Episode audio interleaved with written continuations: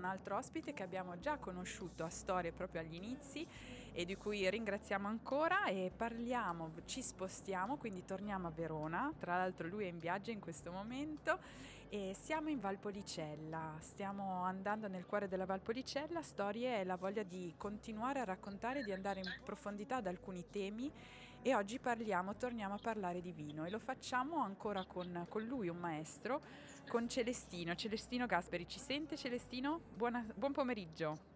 Buon pomeriggio, in linea, perfetto. Bene, bentornato, bentornato a, a Storie. Allora, come, come stavo anticipando, eh, la voglia è quella di andare in profondità ad alcuni temi che sono comunque importanti. Oggi eh, diamo il via a Celestino anche alla voglia di parlare di Made in Italy in senso ampio, in senso profondo, cioè comunque dell'eccellenza. Il vino è veramente un, dire, un mondo importante per l'Italia e per l'Italia verso il resto del mondo.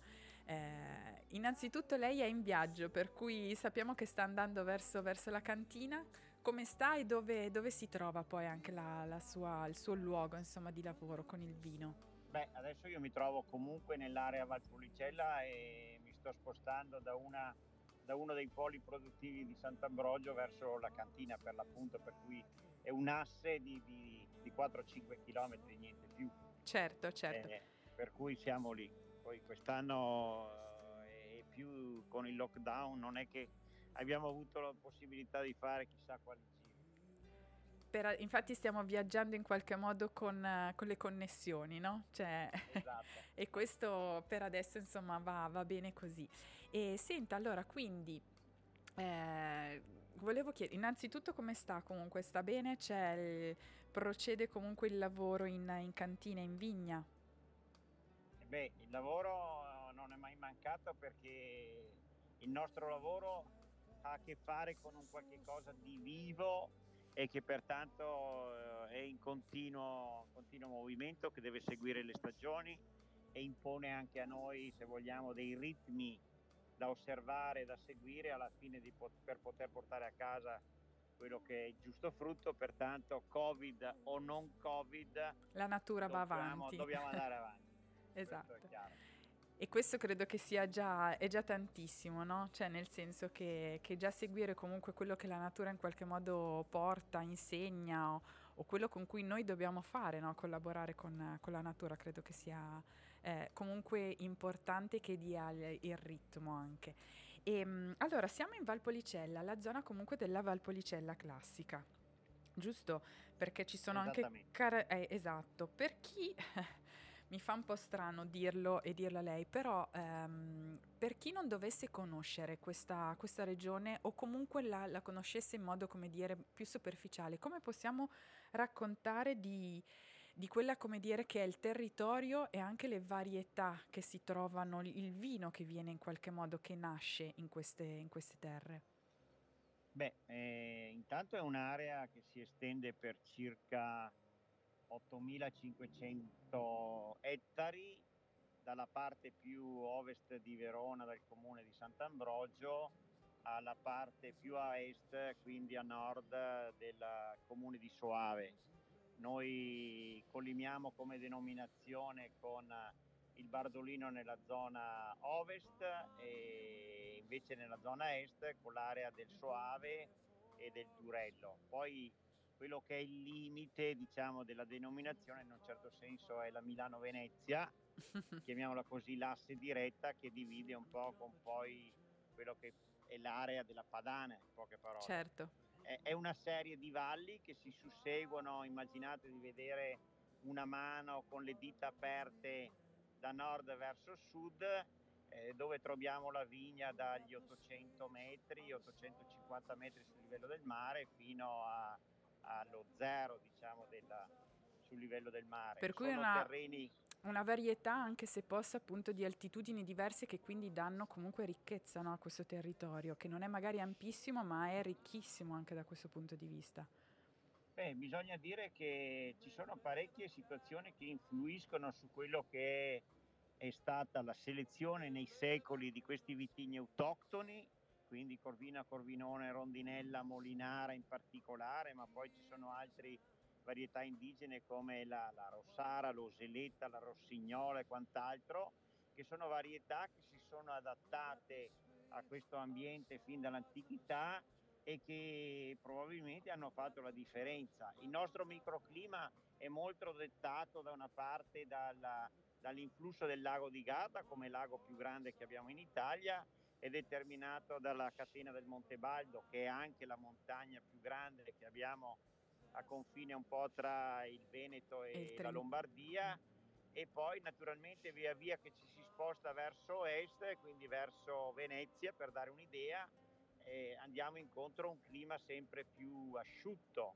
asciutto determinato eh, dal fatto che incontriamo delle valli che sono più lunghe, quindi che riescono a fare più microclima e nello stesso tempo abbiamo anche terreni che sono più sciolti, quindi di origine alluvionale, eh, che è il dilavamento un po' di, di, di tutta la zona Alpi e Prealpi, esatto. quindi da esatto. nord verso sud.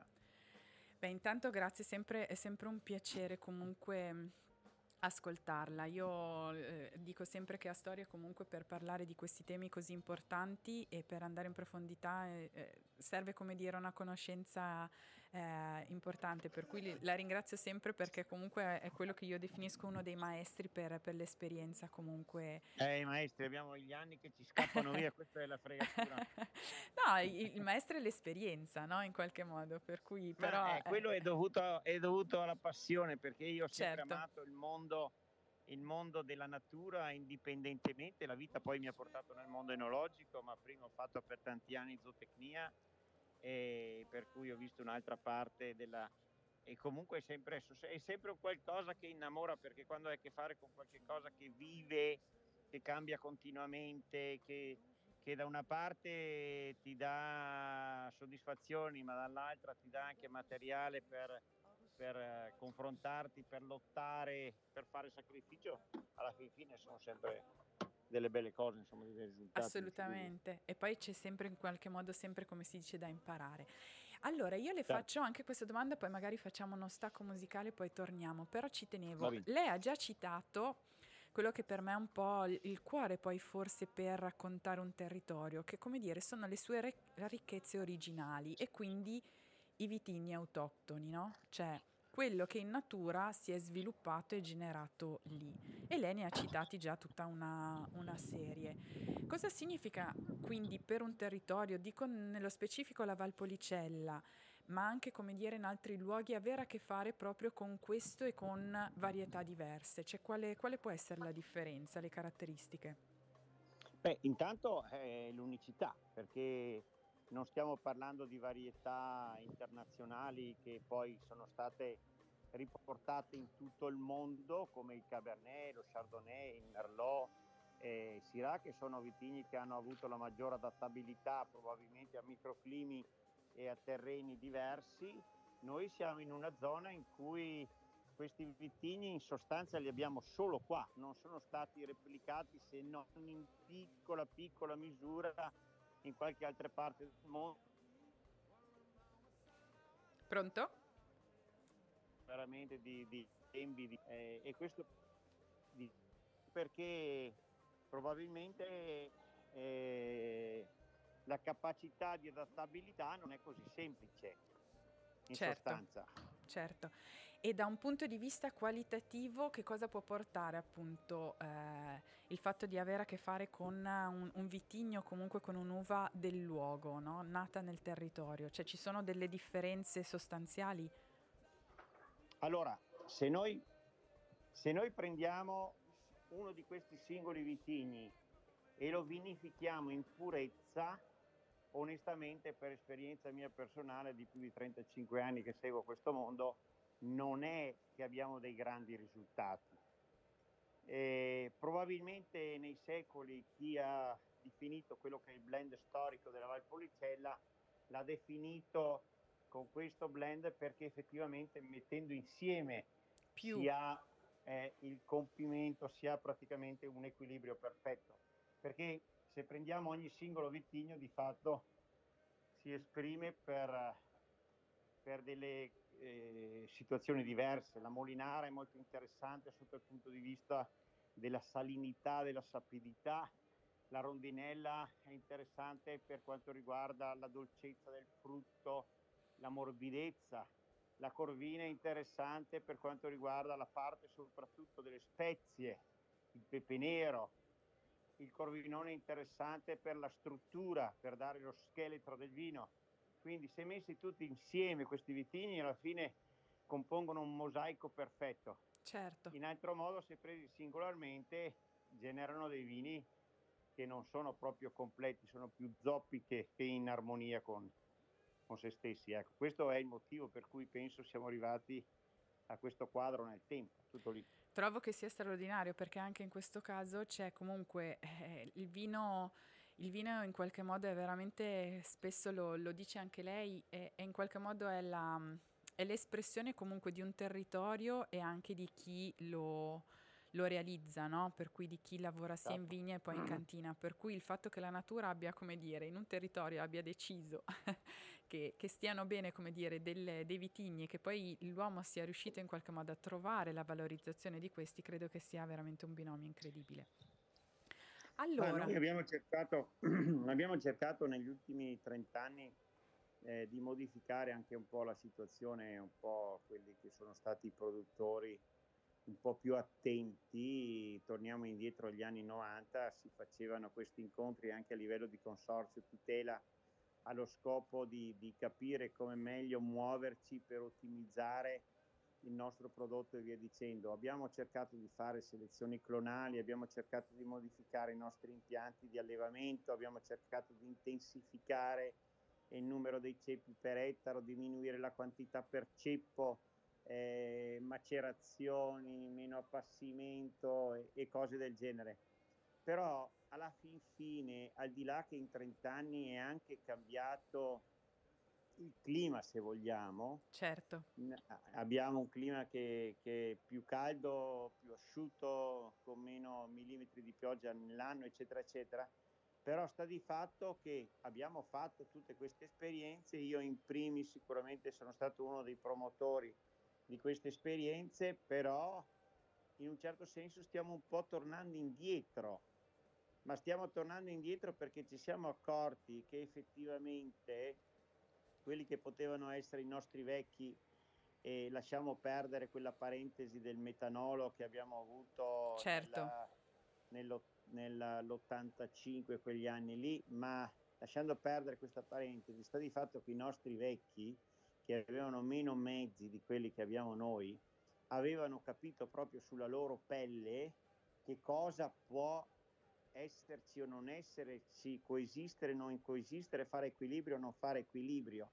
Per cui abbiamo scoperto, e in modo particolare al fronte proprio del cambiamento di questo clima molto più caldo durante l'estate, eccetera, che la nostra vite, per dare il meglio di sé, deve stare sulla pergola perché protegge maggiormente gli acini che sono soggetti a scottatura. Certo, la che non si rovinano. Non, la nostra vite non la puoi portare a fare un chilo d'uva, due chili d'uva, perché è una pianta che comunque ha una vigoria importante e ha bisogno di apparato fogliare, ha bisogno di poter spingere e quindi è come mettere due chili che so in mano a una persona che ha una grande forza o due chili in mano a una persona che effettivamente fa fatica a stare in piedi. Certo. Sono sempre due chili ma cambia praticamente... La prospettiva.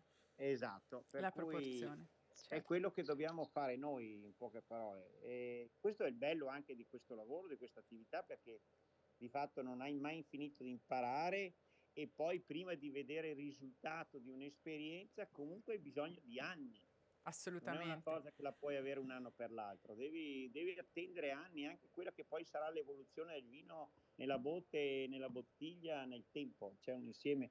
E noi abbiamo delle esperienze che risalgono alle vecchie cantine, che può essere una Bertani in primis come più vecchia cantina della Valpolicella e che ha sempre lavorato anche qualitativamente, o anche quella che può essere di, di mio suocero, di Giuseppe Quintarelli, che eh, hanno fatto dei vini 30 anni fa o 40 o 50 anni fa che ancora oggi sono delle Attuali, cose straordinarie certo. dove poni la domanda come hanno fatto a farli. Come hanno fatto, certo. Ecco, e, e che non avevano i mezzi di oggi e che avevano dei vitigni che erano molto più produttivi di quelli che abbiamo oggi.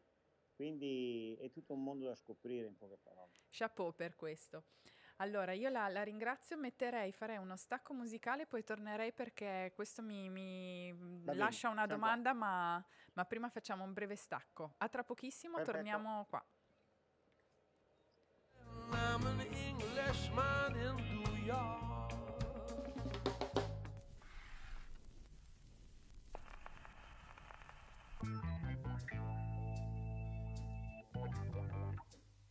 I can change the world with my own two hands, make a better place. With my own two hands, make a kinder place. Oh, with my, oh, with my own two hands, with my own, oh, with my own two hands.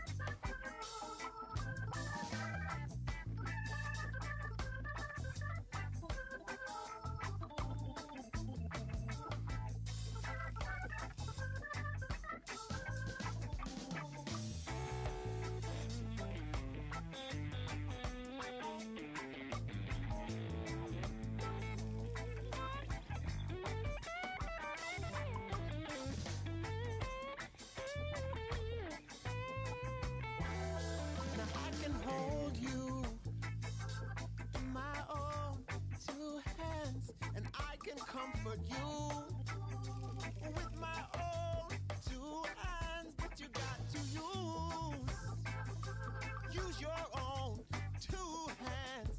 Use your own, use your own two hands.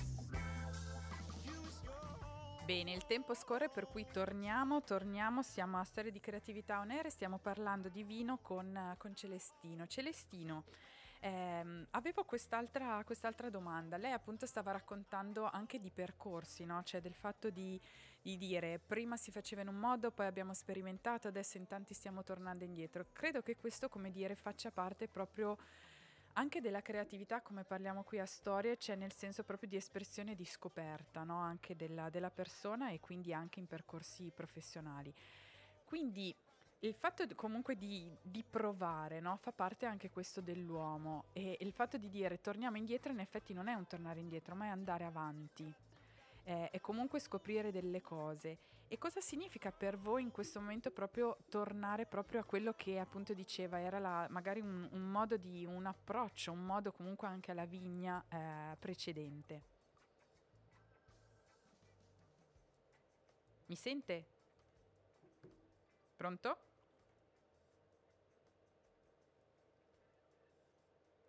Scusate, un piccolo è caduta la linea per cui lo recuperiamo. Un attimo solo, mettiamo un po' di musica e torniamo a recuperare Celestino.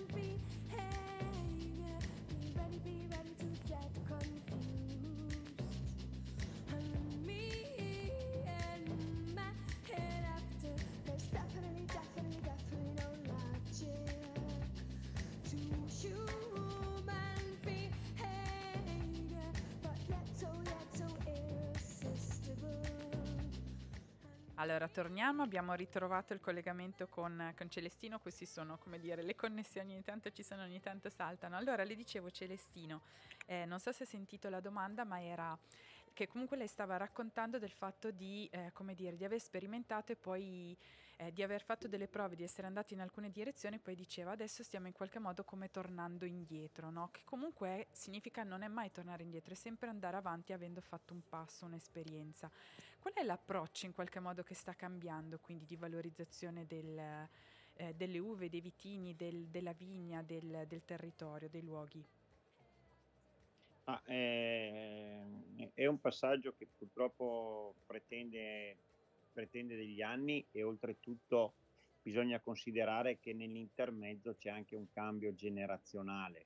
Certo. Eh, gli, quelli che erano i produttori di riferimento quando io sono entrato in Valpolicella ormai via via hanno ceduto il cambio e di fatto stanno arrivando avanti le generazioni dei nostri figli che sono ragazzi che sono tra i 30 anni e, e lì per giù insomma e quindi questi inevitabilmente gli manca un po' quella storia del prima ed è da una parte forse anche più facile, dall'altra parte eh, devono avere anche la possibilità per poter conoscere di fatto queste vecchie esperienze, anche perché di fatto la Valpolicella ha sempre viaggiato tra alti e bassi, tra una figura di qualità e una figura anche, come dire, di quantità e in modo particolare come vino appunto per, per la, la, grande distribuzione o perlomeno per, le, per i grandi consumi. Pertanto c'è stata anche una revisione di tutto questo negli ultimi 30 anni, se vogliamo. Io che sono entrato in Valpolicella all'epoca del metanolo e che poi ho vissuto quello che hanno dettato in un certo senso i super Tuscan come novità di, di, di, di, vino per un consumatore più moderno a quello della perdita anche in parte di identità e un po' per le denominazioni perché si voleva seguire un po' questo modello al fatto che poi il consumatore in un certo senso è anche tornato indietro e oggi il consumatore cerca dei vini che siano più facili, più facili non vuol dire meno importanti ma più facili vuol dire che siano più, più facili più da bere, comprensibili in qualche modo, più digeribili, più, più leggibili anche. Certo. E, e, fare un vino del leggibile, io dico sempre, immaginate di avere davanti una pagina di un libro e che voi scorrete queste righe e cercate di portarvi via un po' quello che racconta. Questo deve succedere anche nel vino e perché possa succedere nel vino ci vuole veramente una forte esperienza, una grande esperienza su quello che è la conoscenza della materia prima e su quello che è tutto il processo di trasformazione fino ad arrivare per l'appunto in bicchiere, nel bicchiere. Perché è una e sintesi, no, certo, è una sintesi di conoscenza. È, mm. E questa non è facile, non è assolutamente facile, però è anche vero che eh, come per qualsiasi altra derrata, qualsiasi altro prodotto dalla frutta alla verdura, via dicendo, tanto più è originale e quindi tanto più è stato rispettato in tutto il suo processo di crescita, di trasformazione e tanto più effettivamente dà questa, questa leggibilità, cioè il fatto di esprimere la vera identità, il vero carattere, le vere caratteristiche e che poi non se lo immaginiamo in un bicchiere di vino è il fatto di avere un vino che ha un sapore, che ha un profumo, che ha un qualche cosa che ricorda praticamente tutto ciò che sta attorno eh, da, della vite stessa. In passato avevamo una grande ricchezza in Valpolicella che erano appunto i vigneti che erano misti con, con altre piante, eh, quindi con il Anche ciliegio, questo, con certo. l'olivo e, quando, e, anche questo aveva la sua influenza. Sul gusto Oggi, finale, certo. Assolutamente, oggi più, sono più eh, diciamo vigneti intensivi, quindi dove si è fatto selezione clonale, dove eh, si sono eliminate tutte queste piante perché per la meccanizzazione diventano anche un limite e così via, però c'è anche il rischio di andare a, a diminuire quello che è un po' il, il, il bouquet floreale che può dare effettivamente questa simbiosi eh, di, di, erbe, di fiori, di frutta e quant'altro che troviamo in tutto il resto che ci sta intorno. Ehm, Beh, strepitoso. Non lo so, sto osservando. Certo.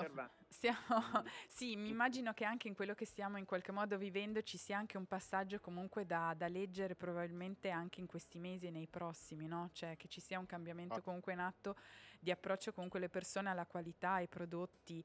Eh, si sono avvicinate tanto ad esempio ai giovani anche a prodotti di qualità e so anche del vino che, che prima magari non, non, era, per cui eh, ci sono sicuramente dei, dei, cambiamenti anche molto importanti da, da osservare, quindi anche forse una necessità di riscoprire, di ascoltare, di imparare e anche di eh, in qualche modo forse aprirsi, no? Cioè aprirsi proprio anche alle nuove generazioni, ascoltare che cosa, che cosa chiedono. Credo che, che, possa essere anche questo una delle, delle chiavi di, di, lettura, sicuramente non, ah, sì, sì. non sì, l'unica. Sente, mm-hmm. per chi volesse approfondire, appunto, eh, mm. come si può sperimentare? Perché poi lei è stato anche consulente per tanti anni, no? Cioè come se uno dovesse sì. dire quale potrebbe essere in qualche modo un viaggio per, per scoprire comunque la, la, Valpolicella, cioè nel senso o, o, dove si può approfondire, cioè quali possono essere i percorsi? Beh, allora intanto a pari merito di quello che è stata la crescita del vino c'è stata anche la crescita dell'ospitalità e c'è stata anche la crescita della ristorazione e pertanto sicuramente la Valpolicella oggi offre molto di più di quello che offriva vent'anni fa o trent'anni fa, è, è, è, sempre un ambiente che paga l'esperienza, perché effettivamente noi dobbiamo anche considerare che siamo ad un, a, a, a dieci minuti da quella che sono una delle più belle città d'Italia, eh, perché è ancora una città a misura d'uomo dove a piedi la puoi visitare tutta, dove che è ricca di storia, a parte l'arena, il Castelvecchio, e quant'altro, però effettivamente è molto bella come, come, città. E poi siamo ai piedi appunto di tutta quella che è la zona delle, delle prealpi e quindi abbiamo in un attimo la possibilità di salire nella collina o nella montagna, in un attimo essere al lago di Garda eh, o comunque per l'appunto in mezzo ai vigneti e quant'altro. Eh, io ho visto in, in progress eh, effettivamente negli ultimi vent'anni, ma in modo particolare eh, nei dieci che, che, ci lasciamo pre-Covid, dove praticamente di turismo qui ne è arrivato veramente tanto e anche un turismo mon- soprattutto mondiale e quindi gente di tutto il mondo che è arrivata qua appunto perché accarezzata prima dalla bottiglia del vino nel ristorante o nel wine shop e, e poi naturalmente conoscerne un po' le origini di tutto questo.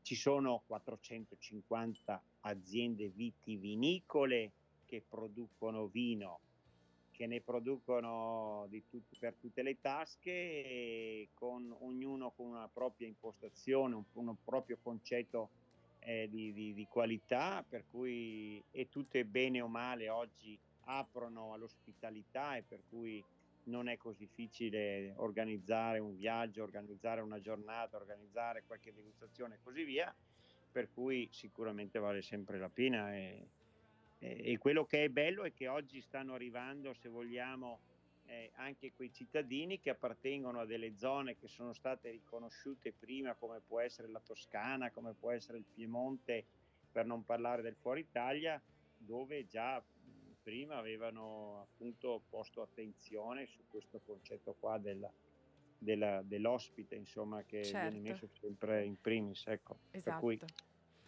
Io poi do anche questo suggerimento, no? cioè lei sta raccontando ed è veramente come dire, come viaggiare, no? proprio scoprire ed è preziosissimo quello che stiamo, che stiamo, raccontando. Allo stesso tempo dico sempre, anche a chi mi chiede, mi dice ma co- come facciamo? Beh, innanzitutto ci sono dei percorsi anche di conoscenza che sono quelli istituzionali, no? cioè comunque eh, per chi vuole approcciarsi al vino è quello comunque di imparare a conoscere i vini, ci sono dei percorsi di tre anni eh, anche di, di, imparare ad assaggiare, a degustare, a conoscere sì. mh, i territori, i vitigni, eccetera. Per cui, come dire, questo è sicuramente un percorso.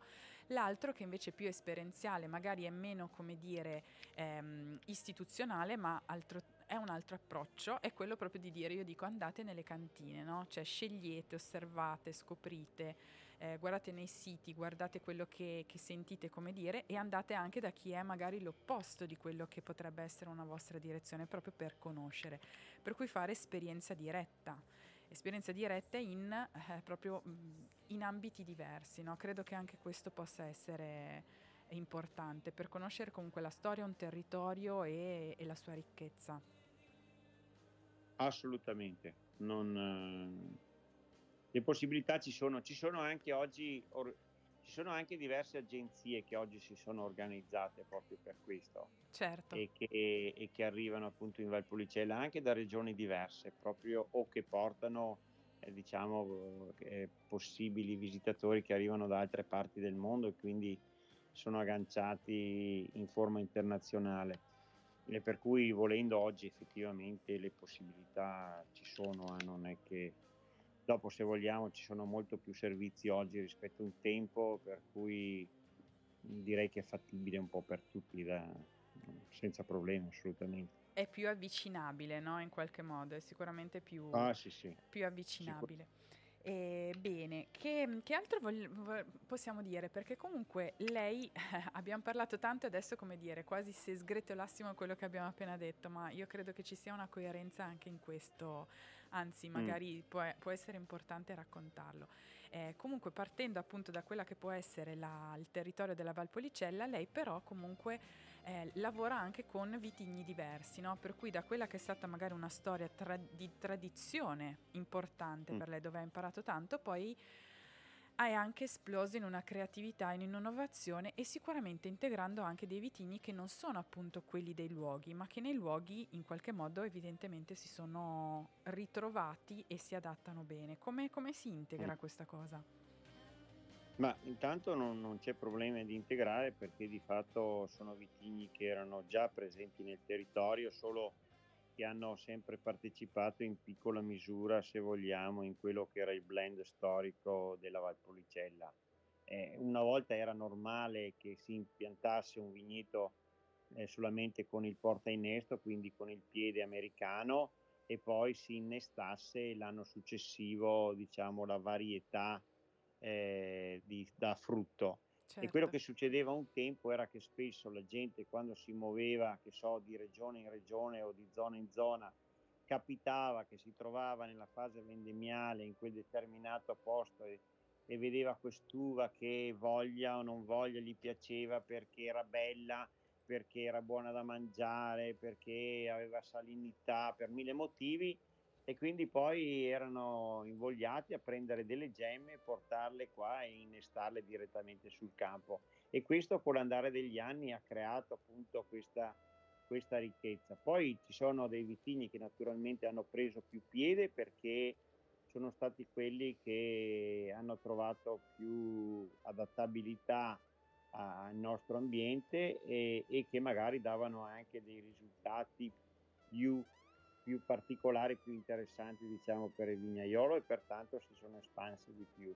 Io di fatto eh, quando ho iniziato la mia esperienza prima come consulente e poi anche come cantina personale eh, ho avuto una fase un po', un po' difficile se vogliamo perché da dove mi sono staccato dalla casa madre dove mi sono staccato che era quella di Giuseppe Quintarelli ho vissuto una fase un po' di rigetto, se vogliamo, proprio perché... Che è comprensibile, eh, cioè naturale, sono, no? Nei percorsi sono credo uno che, che dà naturale. cuore e anima quando fa le cose, per cui se poi eh, c'è la delusione eh, hai sempre un momento in cui eh, ti rifiuti o comunque ti allontani da quello che, che era prima.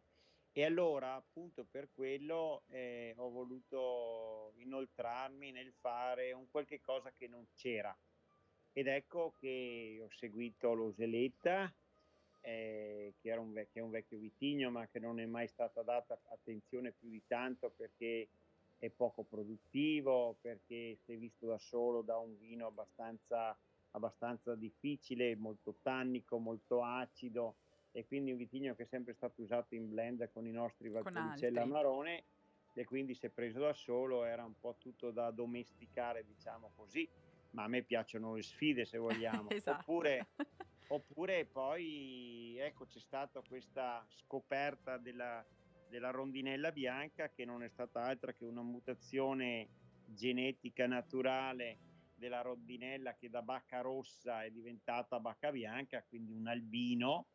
E, e in questo caso io da questi due tralci che ho trovato su un vecchio ceppo eh, ho lavorato per moltiplicazione e, e, poi ho sottoposto anche il nostro centro nazionale ricerca di, di, di seguirlo e l'hanno seguito per 5-6 anni proprio per verificare che non ci siano virosi e, e che sia un materiale da potersi considerare stabile comunque.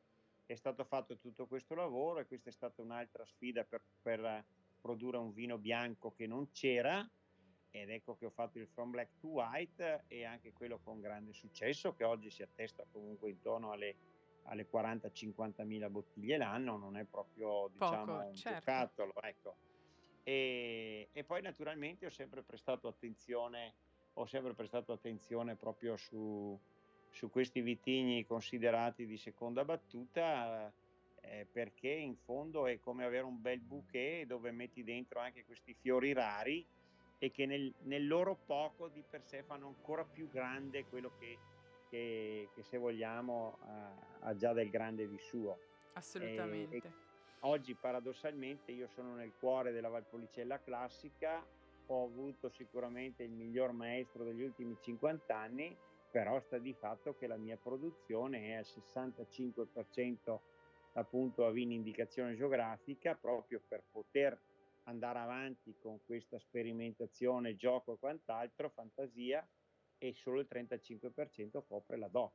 Quindi tradizionali in qualche modo, esatto. certo. Però, però penso, sì, nel tempo, dagli anni 60 si è regolamentata un po' la produzione in tutto il paese, in tutta l'Italia con la denominazione di origine controllata, però c'è anche da dire che l'Italia nel suo insieme è il primo paese al mondo eh, di ricchezza per quanto riguarda proprio questi, questi vitigni, questa varietà, assolutamente.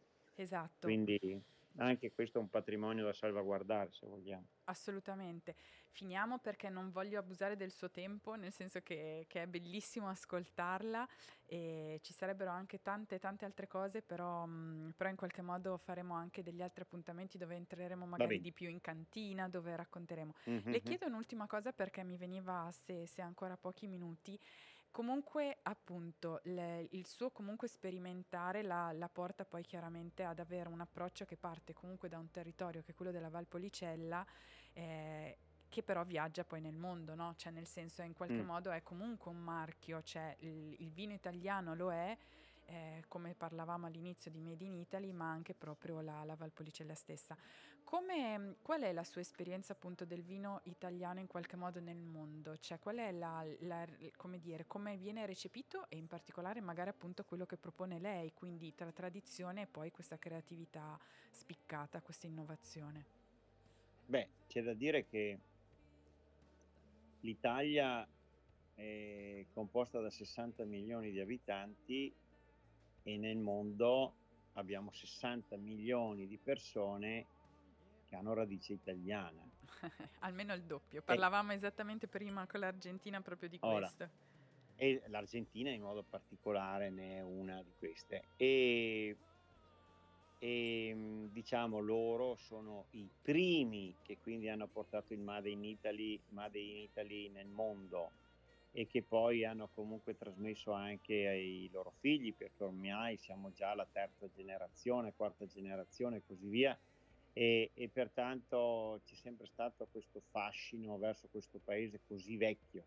D'altra parte l'impero romano è nato qui, eh, l'Europa è nata da qui eh, e quindi penso che un occhio di riguardo c'è sempre stato e sempre ci sarà. Certo l'italiano ha anche l'arte dell'arrangiarsi, la mafia è nata per proteggere il cittadino stesso perché per la sua conformazione geografica è sempre stato un ponte, se vogliamo, tra ne, delle, dei popoli eh, dal nord al sud, dall'est all'ovest, per cui è sempre stato attraversato nei secoli E Certo. quindi ha sempre una sua, una sua- un suo fascino, una sua particolarità. Penso che sia un paese amato e odiato nello stesso tempo. È un po' come essere innamorati di, di- di una ragazza o di un Che ti fa ragazzo che impazzire. ti, che ti fa impazzire, ma che nello stesso tempo eh, si porta con sé fascino e un po' se la tira. E Esatto. quindi e, e il paese Italia è un proprio così, per cui ci sarà sempre l'interesse verso il paese italiano. Io dico sempre, noi potremo essere il miglior paese del mondo, mondo. E il paese più ricco del mondo perché abbiamo anche questa possibilità. Però, come tutte le cose, ogni medaglia ha una doppia faccia, no? C'è il lato buono e il lato positivo e il lato negativo. Pertanto, cosa succede?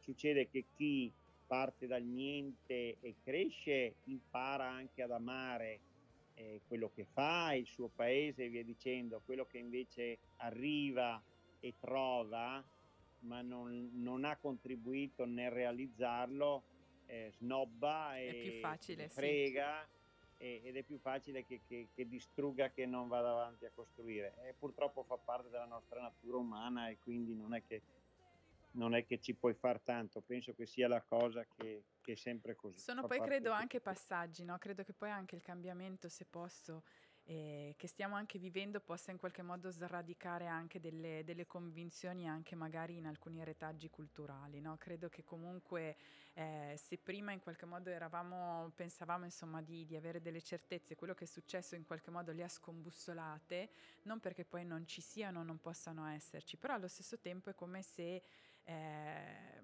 questa cosa che sta succedendo, che chiaramente è, impegnativa, importante, è anche grave per, per tantissimi, Però, in tantissimi però ambiti. guar- sì, però guarda caso, guarda caso, collima con quella che è la quarta generazione.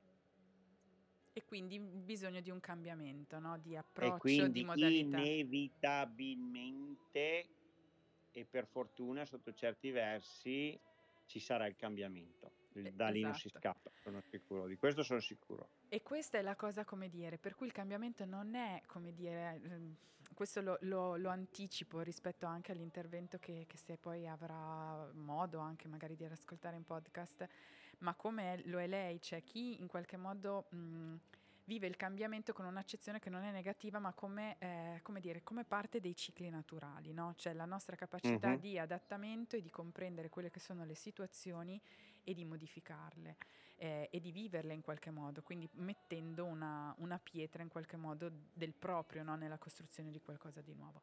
Allora, io la ringrazio tantissimo, mi spiace siamo andati forse un po' lunghi, la ringrazio è veramente tantissimo per la sua estrema gentilezza, disponibilità e soprattutto per tutto quello che, che ci ha raccontato che come sempre è, è molto importante e allo stesso tempo stimolante perché, perché apre veramente strade, credo, nel, nel cuore, nella mente e anche nella, insomma, nel- nell'approccio anche professionale di, di chi l'ascolta. Per cui mh, se vuole aggiungere qualcosa, se no ci diamo appuntamento alla prossima, dove appunto parleremo ancora con lei tra, tra qualche settimana. E, mh, io la ringrazio davvero ancora molto, le auguro una buona serata, ma se vuole aggiungere lei qualcosa, siamo qua.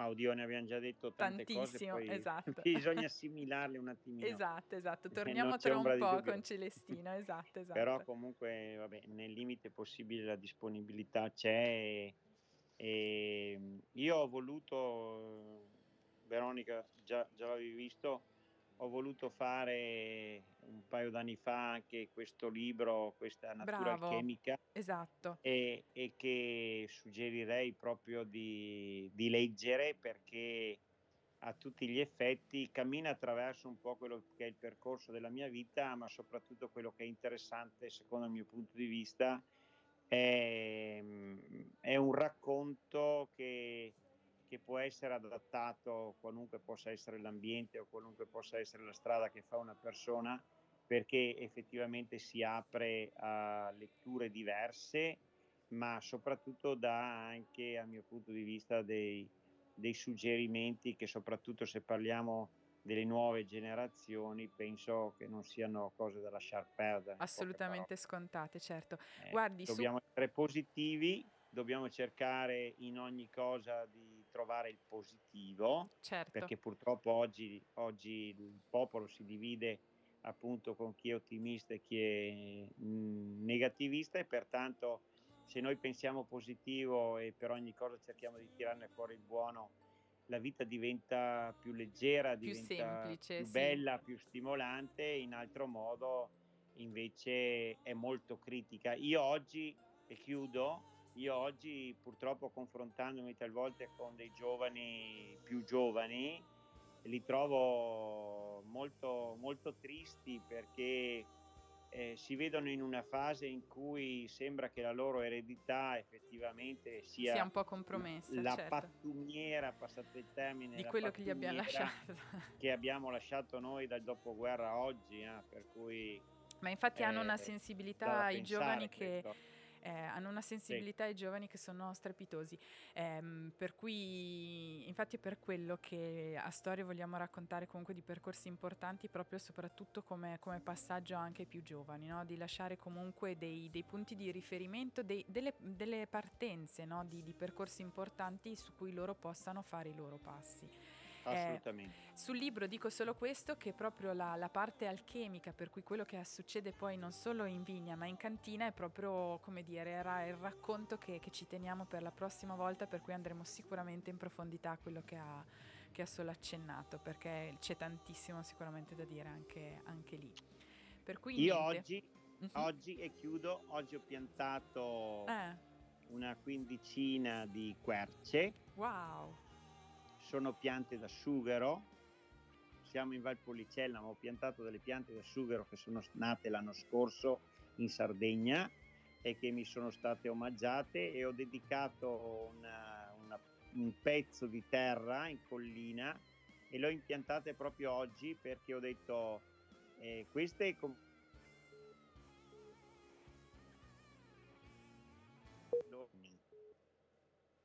30 anni, ohimè, io sono oltre gli 80, però eh, proprio perché bisogna pensare per certo, a chi viene, assolutamente. E con, Assolutamente. e con questo veramente chiudiamo meravigliosamente con, con lei stasera, bellissima questa cosa sul, sul sughero. Eh, grazie, grazie, veramente un, un piacere sempre, sempre importante.